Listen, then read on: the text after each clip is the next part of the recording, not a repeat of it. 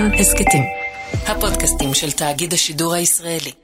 כאן רשת ב' ארץ חדשה, מסע אל הקהילות היהודיות מארצות ערב ואיראן. סדרת משדרים מיוחדים לרגל 75 שנים לעצמאות ישראל.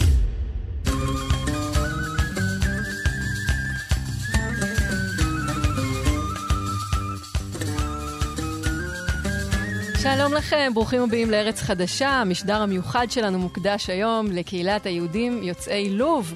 רועי קייס, אהלן. אהלן, דקלה. איך היה ביום העצמאות? היה יום עצמאות אה, כיפי, טיפוסי, מטס, על האש, הדברים הרגילים שכל ישראלי עושה ביום העצמאות. סימן תביא, אתה אומר, על כל ה... אה, כן, על כל הפק"ל. על כל הפק"ל.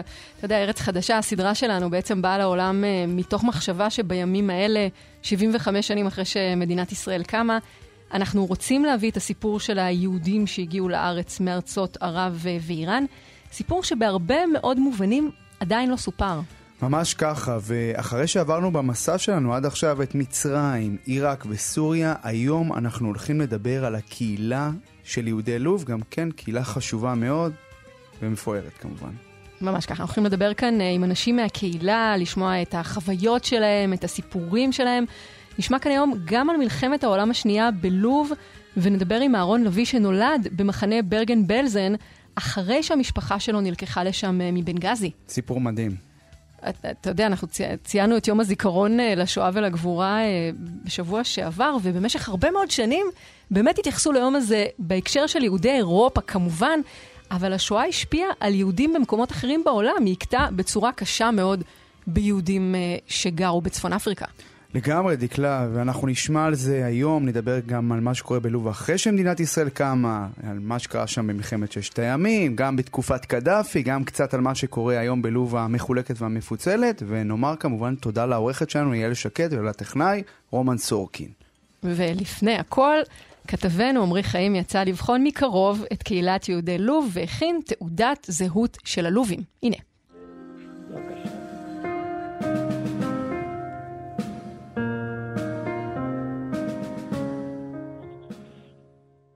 קהילת יהדות לוב עתיקת יומין. ישנן עדויות היסטוריות שהחלה להתבסס באזור שהיום הוא לוב כבר בתקופה ההלניסטית, במאה השלישית לפני הספירה. אנשיה קיימו קשר הדוק עם ארץ ישראל, ירושלים והמקדש. בשנת 115 לספירה פתחו יהודי המקום במרד התפוצות. במהלכו התקוממו יהודים שם בקפריסין ובאלכסנדריה שבמצרים נגד אחד מקיסרי רומי. למרד זה בשלטון הרומי קדם המרד הגדול, ואחריו פרץ מרד בר כוכבא. במהלך השנים ידעה הקהילה היהודית בלוב עליות ומורדות על פי אופיים של הכובשים ששלטו במדינה. בשנת 1911 כבשה איטליה את לוב. אחרי זמן מה של פריחה תרבותית וכלכלית, פיתח בשנות ה-30 השלטון הפשיסטי מדיניות אנטישמית. ב-1938 הוחלו חוקי הגזע. כמה שנים לאחר מכן, בנובמבר 1945, החלו פרעות בטריפוליטניה, אזור טריפולי. יותר ממאה יהודים נרצחו בהן ונזק רב נגרם לרכוש. היחסים בין היהודים לערבים התערערו. ערב הקמת המדינה מנתה הקהילה כ-38 אלף איש ומרכזה בבירה טריפולי. באותן שנים התעצמה העלייה הבלתי לגלית לארץ ישראל, ובשנת 1949 נפתחו שערי הארץ לעלייה חופשית והחלה העלייה הגדולה של יהודי לוב. שלום ליעקב חג'אג' לילוף, צהריים טובים. צהריים טובים. היסטוריון, מנהל המכון ללימודים אה, ומחקר של יהדות אה, לוב. קח אותנו אחורה, איפה מתחיל הסיפור של קהילת יהודי לוב?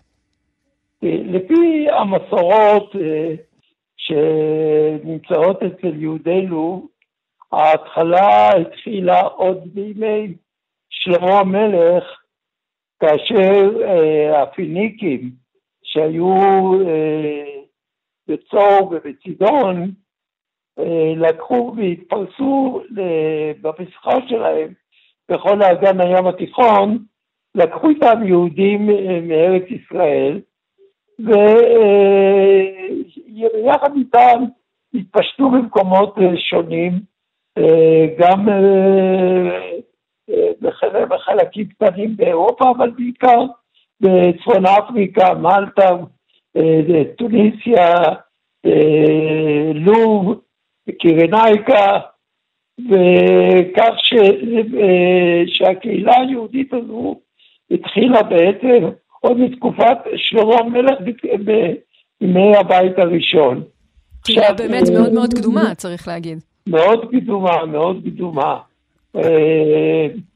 עכשיו, הבשורות הנוספות שמגיעות עד לאחר מכן, זה בגלות עשרת השבטים, בשנת 720 אה, לפני, לפני הספירה, וגם בחורבן בית ראשון ב-586 אה, לפני הספירה, שיהודים, אה, לפי המסורות וגם לפי המקורות, שואלים שם במקורות לאן לקח אותם, לאן הגלה אותם, ואז הוא אומר, הגלה אותם לאפריקי ולברבריה.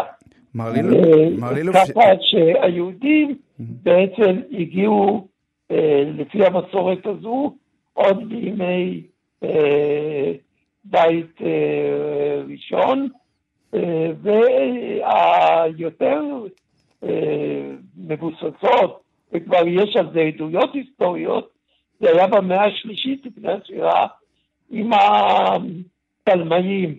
את יודעת, אחרי אלכסנדר מוקדון ששלט פה, היו הדיאדוכים. בהתחלה, בהתחלה היו בית תלמי, ואחר כך בית סלבקוס, מה שאנחנו זוכרים, אנטיוכוס, אפיפנס וכן הלאה, וכך שבית תלמי עוד בהתחלה לקח את היהודים אה, כאשר הם רצו להתפשט ממצרים לכיוון אה, אפריקה, ואז הם הגיעו לקרנייקה. מר לילוב, אני רוצה לשאול אותך, האם היה. איזשהו אה, קשר בין יהודי לוב לבין היהודים בארץ ישראל בימי בית המקדש הראשון, אה, בית המקדש השני? בהחלט, בהחלט. אה, קודם כל, מי שכתב את ההיסטוריה של המכבים, ספר מכבים ב', זה היה יסון איש קיריני. יסון שגר בקיריני בקרנייקה, והוא כתב בעצם את ההיסטוריה של בית המכבים. בלעדיו לא היינו יודעים שום דבר על, אה, על המכבים, למה זה לא בתנ"ך, זה לא בתורה, זה רק בכתבים המאוחרים ובספרי המכבים, והוא כתב אותם. אחר כך היה קשר מאוד הדוק כאשר אה, אה, לוב הפכה להיות, אה, בהתחלה אה, הרומים, ואחרי מלחמת קרתגו, אה, זה, כבשו את טריפוליטניה, יותר mm-hmm. מאוחר גם אה, עלו לכיוון ארץ ישראל, וארץ ישראל כאשר נכבשה על ידי הרומים, אה, יוליוס קיסר אפשר ליהודים אה, לתרום את מחצית השקל ולעלות בשלושת הרגלים אה, לירושלים. אז... והקהילה שהתפתחה שם בקרינייקה, בקריני, הייתה מאוד מאוד עשירה ומאוד mm-hmm. מאוד קשורה לארץ ישראל. הם אפילו את השערים הגדולים ונחושת המשובצים והיפים של אה, לשכת הגזית בבית המקדש, תרמו יהודי לוב. וכאשר אה, המושל המקומי אה, התחיל אה, להציק להם והפסיק לאפשר להם להגיע בשלושת הרגלים ולתרום את מחצית הדגל, השקל, לירושלים, אז הם פונים לאוגוסטוס קיסר, ואוגוסטוס קיסר מאפשר שוב פעם שיוכלו להגיע. היהודים אז אנחנו באמת שומעים, אנחנו באמת שומעים על זה שיש קשר uh, הדוק בין היהודים שיושבים שם לבין היהודים uh, שנמצאים בארץ, ובעצם uh, uh, בין היהודים שנמצאים שם לבין מה שקורה בבית המקדש, ואנחנו יודעים שיש קשר גם uh, במרד uh, התפוצות, שמתרחש נכון, גם שם במקום נכון. הזה, אבל אם אנחנו רוצים לנוע קצת יותר קדימה ב- בהיסטוריה, אז אנחנו... Uh, מסתכלים על האזור הזה של לוב, שעובר הרבה ידיים של שליטים שונים במהלך השנים, נכון? נכון, לוב עוברת ידיים רבות, אם זה בהתחלה, כמו שאמרנו, ההלניסטים, היוונים, אחרי זה הרומים, אחרי זה הוונדלים, אחרי זה הערבים, אה, מאוחר יותר גם אה, הספרדים, בשנת 1510 הספרדים, מה שהיה פרדיננד ואיזבלה, בינתיים איזבלה נפטרה, אז פרנידן אה, כבש את לוב, ויהודי לוב עוברים במשך 50 שנה אה, כיבוש ספרדי ומלטזי של אה, אבירי מלטה, והיהודים שם מתפזרים לכל עבר, וישנם רדיפות, ממש אינקוויזיציה, האינקוויזיציה שהופעלה בספרד, היא הופעלה גם בלוב, וכיהודים שהצליחו להגיע לצפון אפריקה, למרוקו אה, ולאיטליה, לליבורנו בעיקר, חלק מהם בתקופה הזאת, אה, או אה, קצת אחרי, הגיעו ללוב. האדם הכי ידוע זה רבי שמעון לביא, שהוא היה ממגורשי ספרד, הגיע למרוקו ורצה להגיע לארץ ישראל אה, על מנת לסיים את חייו. הוא היה כבר אדם מאוד מאוד מבוגר, ואז כשהוא הגיע אה, ללוב, אה, ראה את החורבן שהם עברו והרדיפות, ושכל היהודים האלה פוזרו לכל עבר, נשאר, והוא זה שכתב את, את, את הפיוט בר יוחאי, ואת הפירוש לספר הזוהר, כתם פז. אה, יש, אה, באותה תקופה, אם אנחנו שומעים גם על פזורה יהודית שהייתה אחרי אה, חורבן הבית השני, שהגיעו לג'בל, בהר נפוסה, ששם היו כפרים יהודים שעסקו בחקלאות, וגם יהודים שגרו במערות. דיברת על הסיפור של uh, הספרדים, היה בהמשך גם את, אה, יודע, כאשר יהודי לוב היו תחת שלטון האימפריה העות'מאנית, ואז הגיע באמת הכיבוש האיטלקי. אני רוצה לשאול אותך איך זה השפיע על הקהילה היהודית. תראה, בין הכיבוש הספרדי והמלטזי היה כמובן הכיבוש העות'מאני הטורקי, ובשנת 1911 אה, האיטלקים אה, כובשים את אה, לוב, כאשר בהתחלה היו יחסים, אפשר לומר, די טובים, התחילו להתארגן הקהילות, התחילו להוות קהילות מסודרות, מאורגנות, רק עם עליית הפשיסטים עם אה, מוסוליני מ-1922, התחילו היחסים קצת להתערער, ובשנת 1932 היו חוקי שבת שמנעו מהיהודים, לא שמנעו, אלא אה, הכריחו את היהודים להגיע לבתי הספר גם ביום שבת, בתי הספר התיכוניים. וזה לא אה, היהודים לש... לדבר הזה, זה היה מאוד מאוד אה, אה, חריף, וממש יהודים הפסיקו אה, ללמוד, ואז הייתה, התחילה להיות עלייה לארץ ישראל, והתחלת לימודים יותר מאורגנים ומאוגדים בשפה העברית, כאשר התחילו גם תנועות נוער ציוניות. כן. וב-1900 36 אה, היו גם כן המשך של חוקי השבת אה, שהכריחו את היהודים לפתוח את החנויות שלהם בשבת. וב-1938 חוקי הגזע שהם היו ממש מקבילים לחוקי אה. ואנחנו מיד נדבר על זה כאן במשדר שלנו. יעקב חג'אג' לילוף, אנחנו עוד נחזור אליך בשעה הקרובה. נאמר לך בינתיים תודה, היסטוריון, מומחה ליהדות לוב, מנהל של המכון ללימודים ומחקר של יהדות לוב. אני רוצה באמת אחר כך לדבר כמה מילים על הפרעות. בהחלט, אנחנו עוד נחזור אליך שוב, תודה לבינתיים, ובינתיים, בעוד אנחנו נפרדים ממך, אנחנו אומרים שלום לאהרון לביא.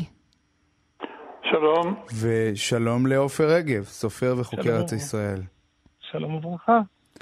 אהרון, בוא נתחיל ב... בשאלה איתך. איפה נולדת ומתי? אני נולדתי בברגן בלזן ב...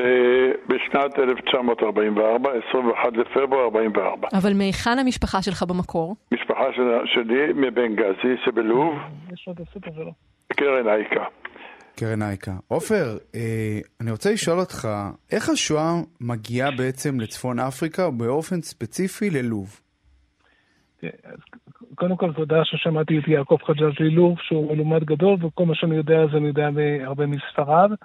השואה היא לא משהו גיאוגרפי נקודתי, השואה היא חלה על כל יהודי העולם, ובכל מקום שהנאצים הגיעו אליו, שם הם יישמו את השואה. ו... הנאצים מגיעים ללוב, לא, לא הנאצים עצמם, אלא הפשיסטים, כפי שאמר יעקב חג'אג' לוב, ב-1911 לוב נכבשת על ידי האיטלקים, בשנת 22, אחרי מלחמת העולם הראשונה, באיטליה שולט הפשיזם, וצריך להזכיר שתחילה היהודים קיבלו בברכה את הפשיזם, אפילו כשמוסוליני ביקר בקהילה יהודית בטריפולי, כיבדו אותו בכבוד מלאכים. ו... צריך ו... להגיד בהקשר הזה, עופר, שיש לך גם קשר משפחתי מאוד מעניין לביקור הזה. הסבא שלי, זכרו לברכה, אליהו ג'רבי, הוא היה אחראי על, על הדקורציה לארגן לקראת הביקור של מוסוליני, הדוצ'ה הגדול שמגיע לבקר, ש, שהוא גם לא אנטישמי, שהוא גם נחשב כאוהב, אוהב, חי בשלום עם היהודים, והיהודים לא, לא נרדפים, חוץ ממה שהזכיר חג'אג' גזירות השבת, אבל זה, זה נתפס בהקשר הכלכלי, לאו דווקא הדתי. מי שהכיל את גזירות השבת היה איטלו בלבו, שהוא היה מידידיו, מידידיו הקרובים של מוסוליני. עכשיו, הביקור של מוסוליני מתרחש סמוך להחלת חוקי הגזע.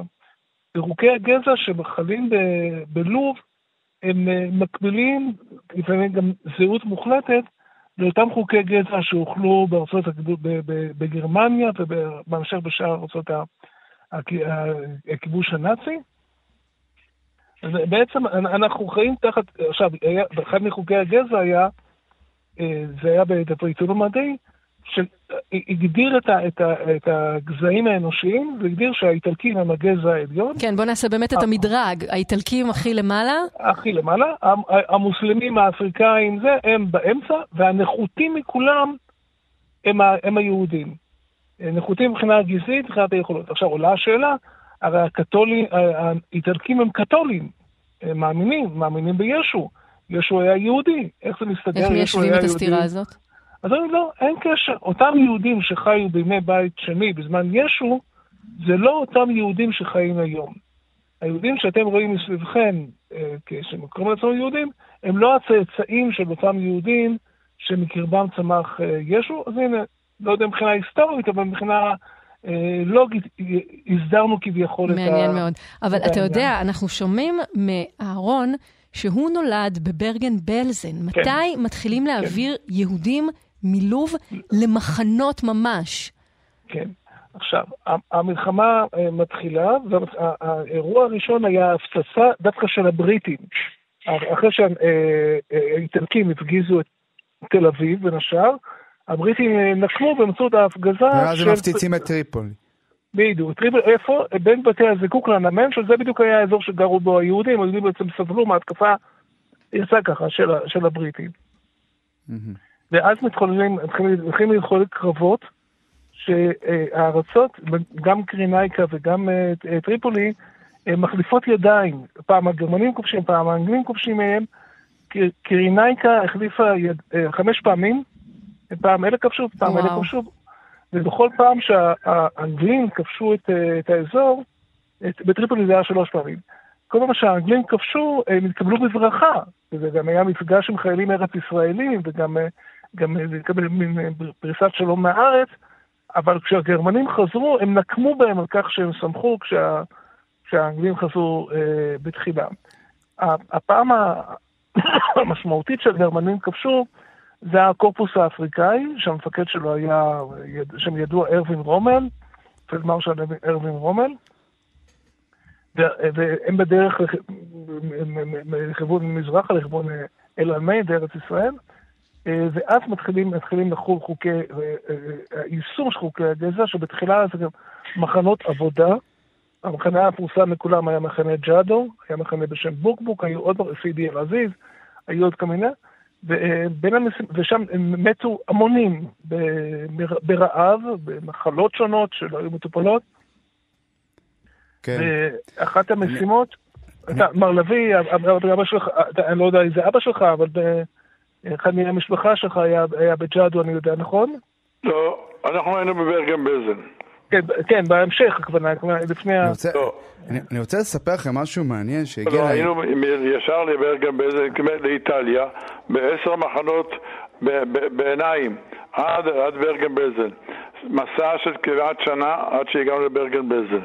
יש לי את הזה, אני ניזון מספר שאחי כתב. אחיך כתב, ספר נהדר, מונח לי ליד המיטה, כן, כן.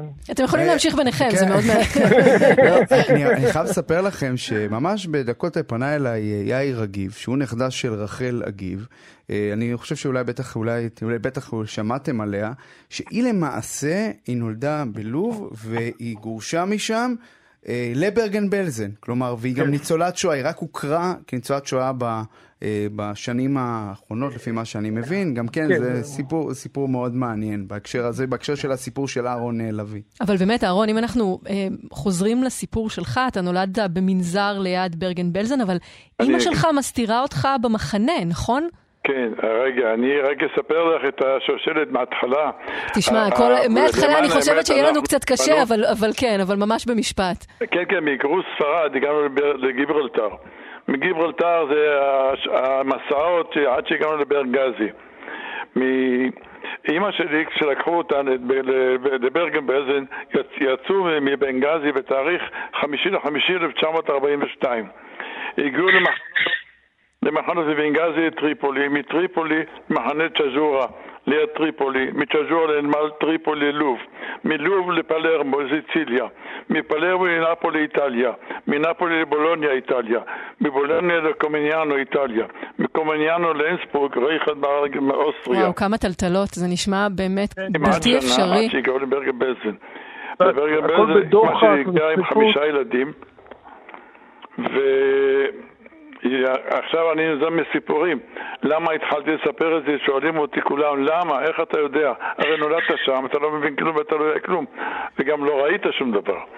אז אני מספר שאימא מספרת לי, הקטע שהוא היה, שאימא שלי ילדה אותי, הייתה בהיריון ברגע שהיו במסדר בברגן בלזן, הנשים והילדים וכל זה, את הגברים לקחו למחנות עבודה, מחנות פרך.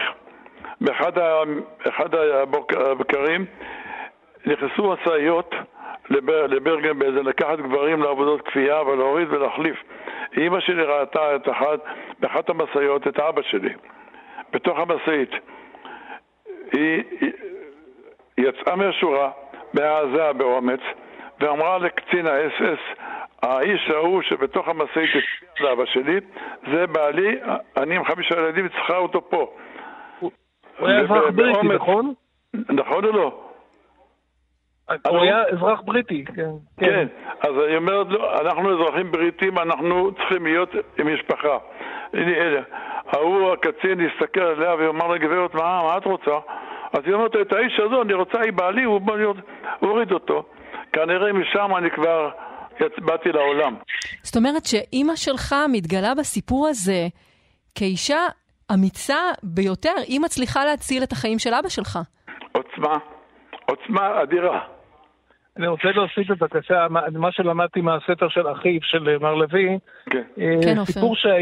כן, סיפור שהיה, שאני לא שמעתי כמותו בשום מקום, שהיה כנראה גרמני שנהג במחנות בצורה אכזרית ביותר, ואז זה היה מחנה של נשים, ואז אנשים התארגנו יחד והתנפלו על אותו גרמני וגרמו לו לכבוד את זה, ואחר כך הוא שינה את הכל, זה אחיך כותב, אה, נכון, אה, כותב בספר, כן. נכון. אהרון, אה, אהרון, מי שמשחררים למעשה את המשפחה שלך מהמחנה הם הבריטים, נכון? זו הבריגדה הבריטית שבתוכם היה נשיא המדינה, חיים הרצוג.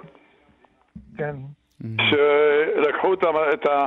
באו משאיות לשחרר, להעמיס את האנשים למחנות, אה, זאת אומרת לא השמדה, למחנות אה, כאילו הבראה או משהו כזה, שכחו את אחותי הקטנה, אחותי הגדולה, זאת אומרת יותר גדולה ממני, בחוץ, והיא צעקה אימא אימא, והאימא שלי צועקת הבת שלי הבת שלי, חיים הרצוג, זכרונו לברכה, תפס אותה, זרק אותה לתוך המשאית.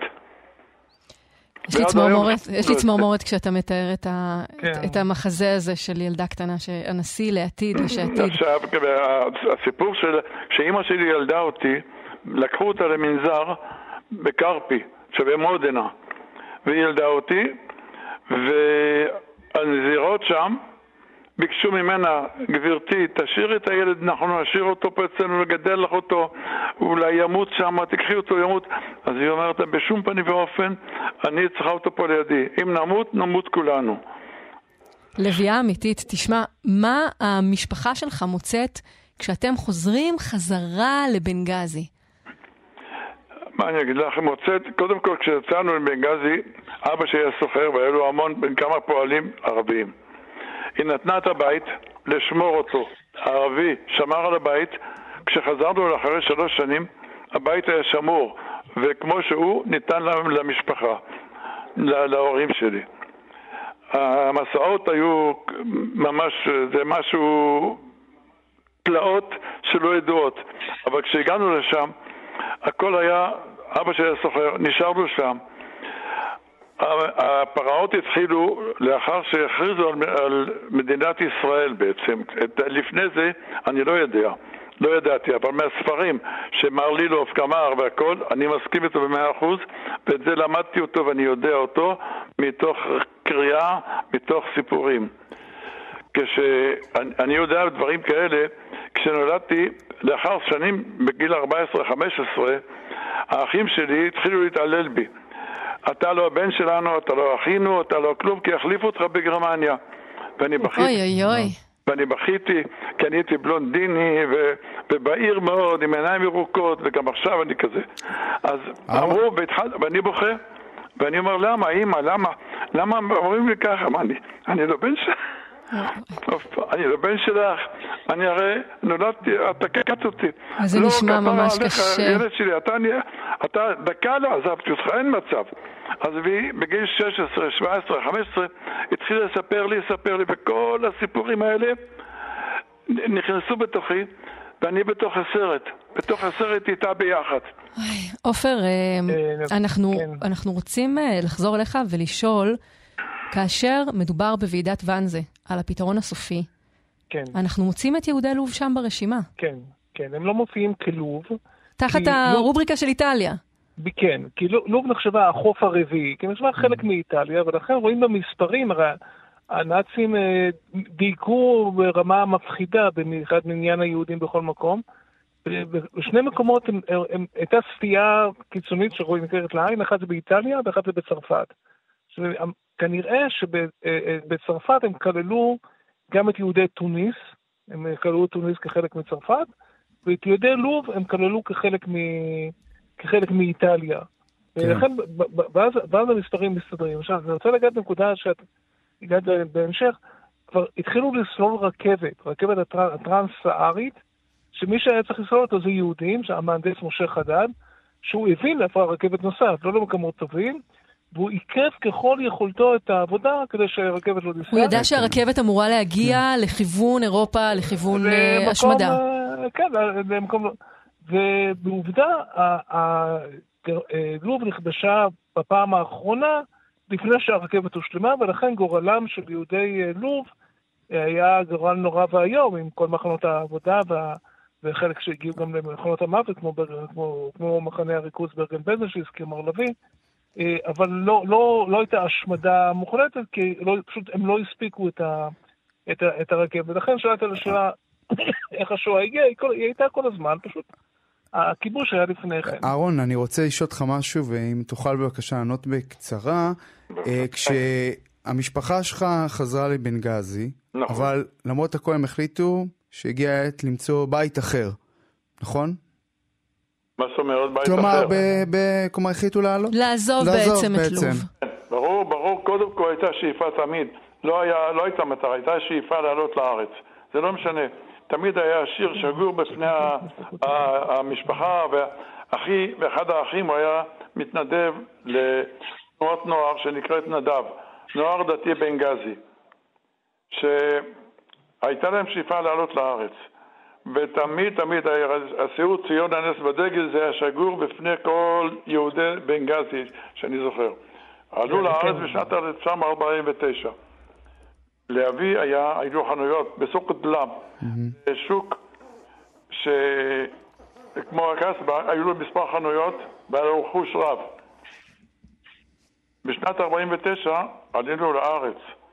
אבי נשאר שם לחסל את העסקים שלו ואת החנויות, והגיע אחרינו ארצה בשנת 1950. אהרון, אני רוצה אה, להגיד לך תודה רבה ששיתפת אותנו בסיפור תודה שלך. רבה. אהרון לביא, ותודה רבה גם לך, עופר רגב, סופר וחוקר היה- ארץ ישראל. זה עוד- היה... עוד שתי מילים. אני אנחנו פשוט ממש חייבים לסיים. כן, אז אני רוצה... לה- אני רוצה... אחד לה- אחי נהרג בקרבות תל מוטילה, בנוס- בקרבות נגד הסורים. זה נשמע זה כמו סיפור משפחתי שיכול, אתה יודע, להתפרס על פני כמה וכמה כרכים, אני חושבת, של, ידיעה, אבל של ספר ארוך מאוד. משפחה וטובה והשתגשגנו פה ויש לנו את כל הטוב. שמגלמת בתוכה, אני חושבת, הרבה מאוד פרקים בתולדות אה, העם היהודי. תודה רבה לך, אהרון, תודה רבה לך, לך. אה, עופר. ארץ חדשה, חזרנו. רועי, אתה יודע, עד עכשיו אה, דיברנו על היהודים בעת העתיקה בלוב, דיברנו על מלחמת העולם השנייה, אבל יהודים נשארו שם גם אחרי שנת 1948. נכון. אנחנו אה, נגיד עכשיו שלום לדוקטור אברהם ארביב. ערב טוב. ושלום גם לך, ליליאנה סירור. אני חושב היי, שאמרתי שלום, נכון. שלום. אני מקווה שלום, שאמרתי נכון. את השם. אמרת נכון, שלום בבו. דוקטור אה, אה, ארביב. צהריים טובים לכל המאזינים. צהריים טובים, אי אפשר, אה, את יודעת, אנחנו ברדיו, אז אי אפשר להתעלם מהמבטא היפהפה שלך, אבל אני רוצה אה, להגיד קודם כל שלום לך, דוקטור ארביב, ולשאול אותך, למה המשפחה שלך מחליטה להישאר בטריפולי אחרי שנת 48? כן, אבא שלי היה יושב ראש הקהילה בזמן הקמת המדינה ב-48, והוא תכנן אה, לעלות לארץ עם כל המשפחה, ועברנו לאיטליה בסוף 48, בדרך לארץ, אבל אה, אבא שלי מאיטליה עשה אה, שתי נסיעות גישוש לארץ, ראה את המצב, אה, ראה את מחנות העולים.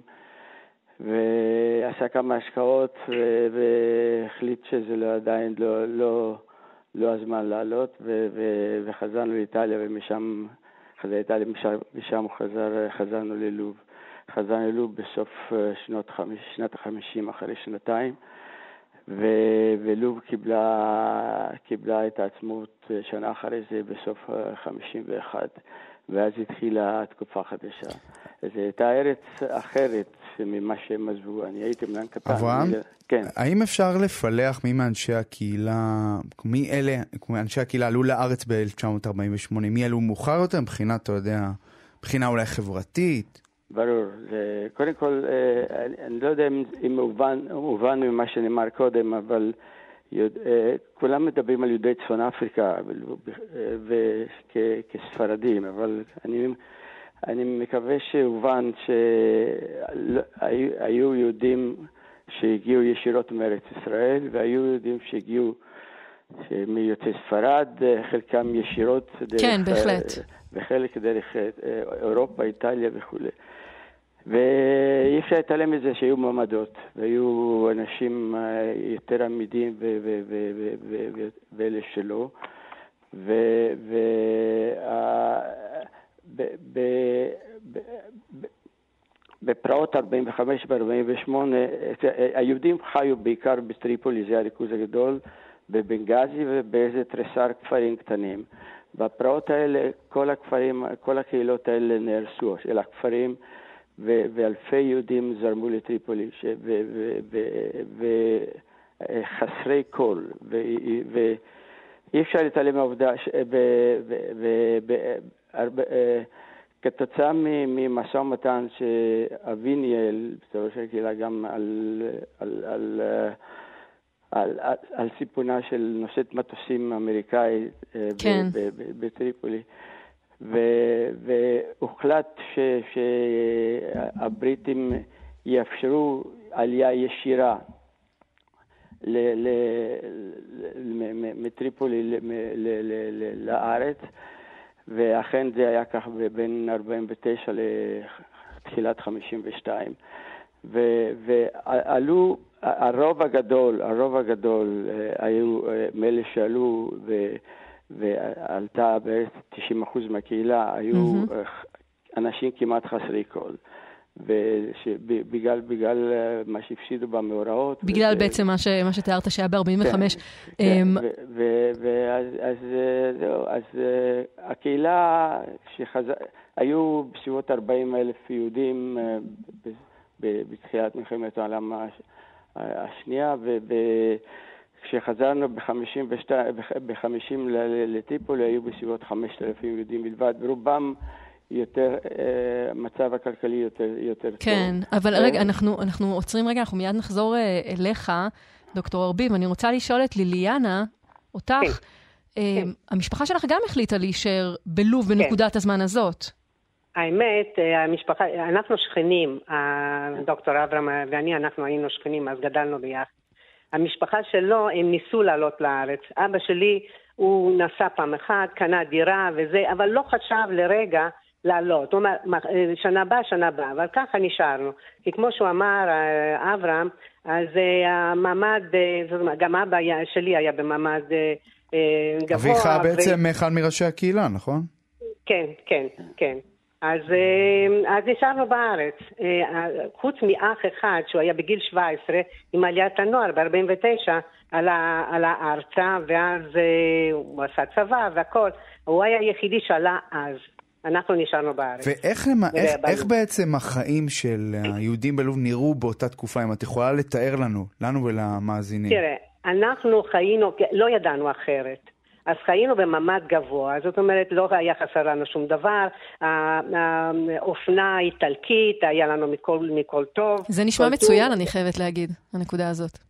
כן, כן, סליחה, כן, תמשיכי. חיינו, חיינו טוב, היינו מדי פעם לפעם, אז כשאנחנו בחורות היינו אה, הולכות ברחוב, אז היינו מציקים אותנו, הערבים אה, נוגעים בנו, דברים כאלה, אבל אה, מכיוון שלא ידענו אחרת, אז אה, לקחנו את זה כחלק מהעניין.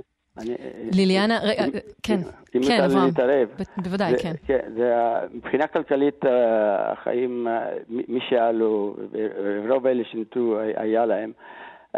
היו בסדר, אבל אה, הייתה, היו הצקות ברחוב, היו התכתפויות בין צעירים, ו, ו, והיו, כן. והיו גזרות הדרגתיות שהוטלו על היהודים. בעיקר אחרי שלוב אה, הצטרפה לליגה הערבית ב-1953. ומהנקודה ו... הזאת אני רוצה באמת לעבור למה שקורה ב-1967. ליליאנה, אנחנו רוצים לחזור איתך עכשיו למה כן. שקורה בחמישה ביוני 1967. תספרי לנו כן. מה קדם לסיטואציה שבה את נמצאת בתוך מכונית ומסביבך יש המון אנשים משולהבים שמנסים כן. להפוך את המכונית שאת נמצאת בה.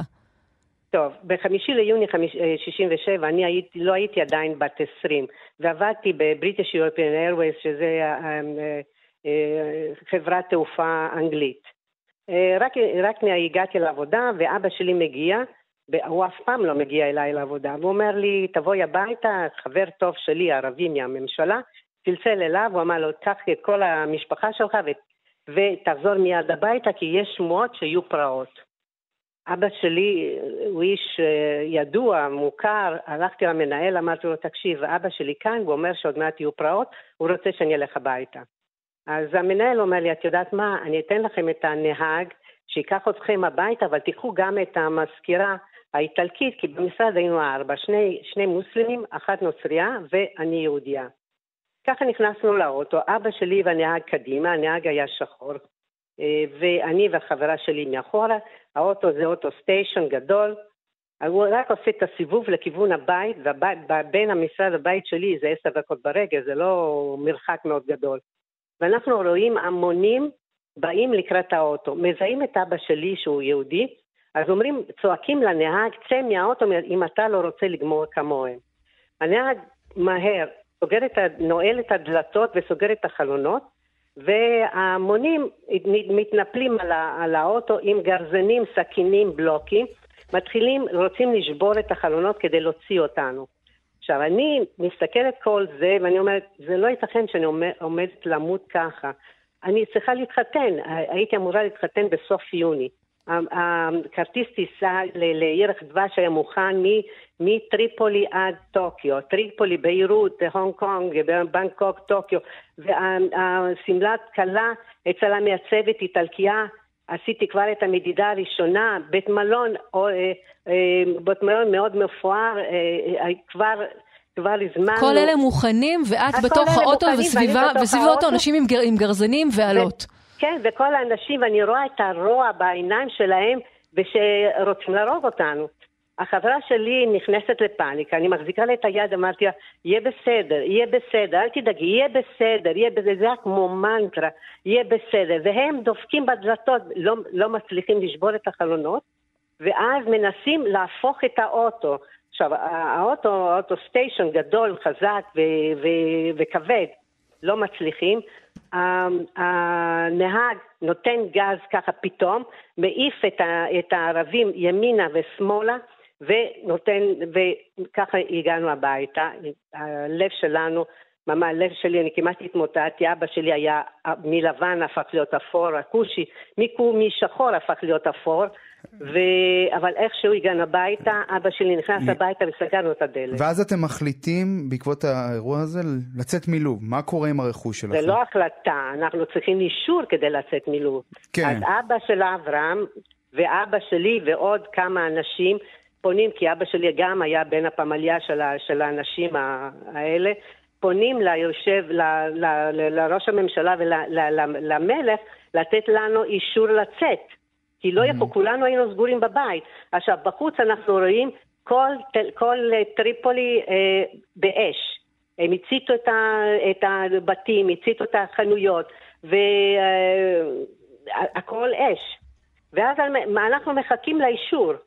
סוף סוף האישור מגיע, וזה, ואז ב-29 ליוני אנחנו מחליטים שאנחנו נוסעים. המלך, הוא אמר, נותן שתי אפשרויות.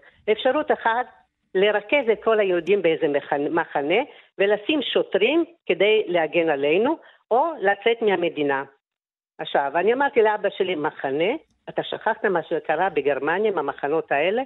אין, שו, אין, אין דבר כזה, אנחנו יוצאים. עכשיו, אני, אה, אז בזמנו יכולנו לצאת עם 300 דו, סטרלינג כל אחד, אה, ככה לצאת.